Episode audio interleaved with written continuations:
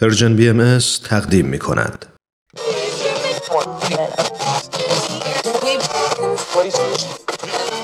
اگه امروز حالت خوبه اگه یه عالمه انرژی مثبت داری اگه حس خوبی داری و دلت نمی‌خواد که اونو از دست بدی اگه می‌خوای برای شروع هفته تازه انگیزه داشته باشی فقط کافیه که فرکانس ذهن تو روی موج مثبت رادیوی ما تنظیم کنی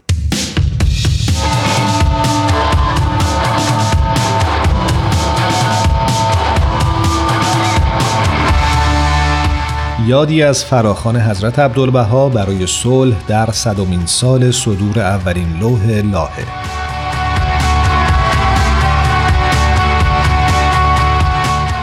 یک قرن قبل حضرت عبدالبها جانشین حضرت بهاءالله اثری را نگاشتند که به نام اولین لوح به جمعیت لاهه شناخته میشه. نامی که تغییرات اجتماعی بنیادین لازم برای دستیابی به صلح بین المللی رو بررسی می‌کنه. به این مناسبت جامعه بهایی هلند در دسامبر سال گذشته میلادی یعنی 2019 برنامه ویژه بزرگداشتی در مرکز ملی بهایی در لاهه برگزار کرد.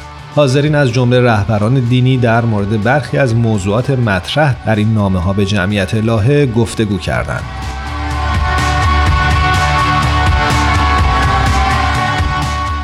مارگا مارتنز نماینده جامعه باهایی هلند توضیح داد صلح در کانون انسانیت است و حضرت عبدالبها در نامی خود به ما کمک می کنند تا متوجه شویم چگونه می توان به صلح دست یافت.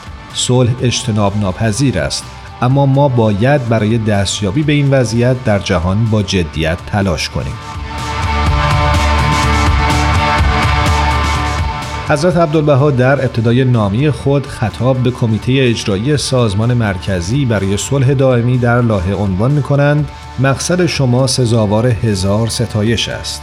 زیرا خدمت به عالم انسانی می نمایید و این سبب راحت و آسایش عمومی است. در این نامه حضرت عبدالبها توضیح میدند که صلح نیازمند تحول در آگاهی انسانی و تعهد به اصول معنوی مطرح شده توسط حضرت بهاءالله است. اصولی از جمله رفع هر گونه تعصب، هماهنگی علم و دین و برابری زنان و مردان.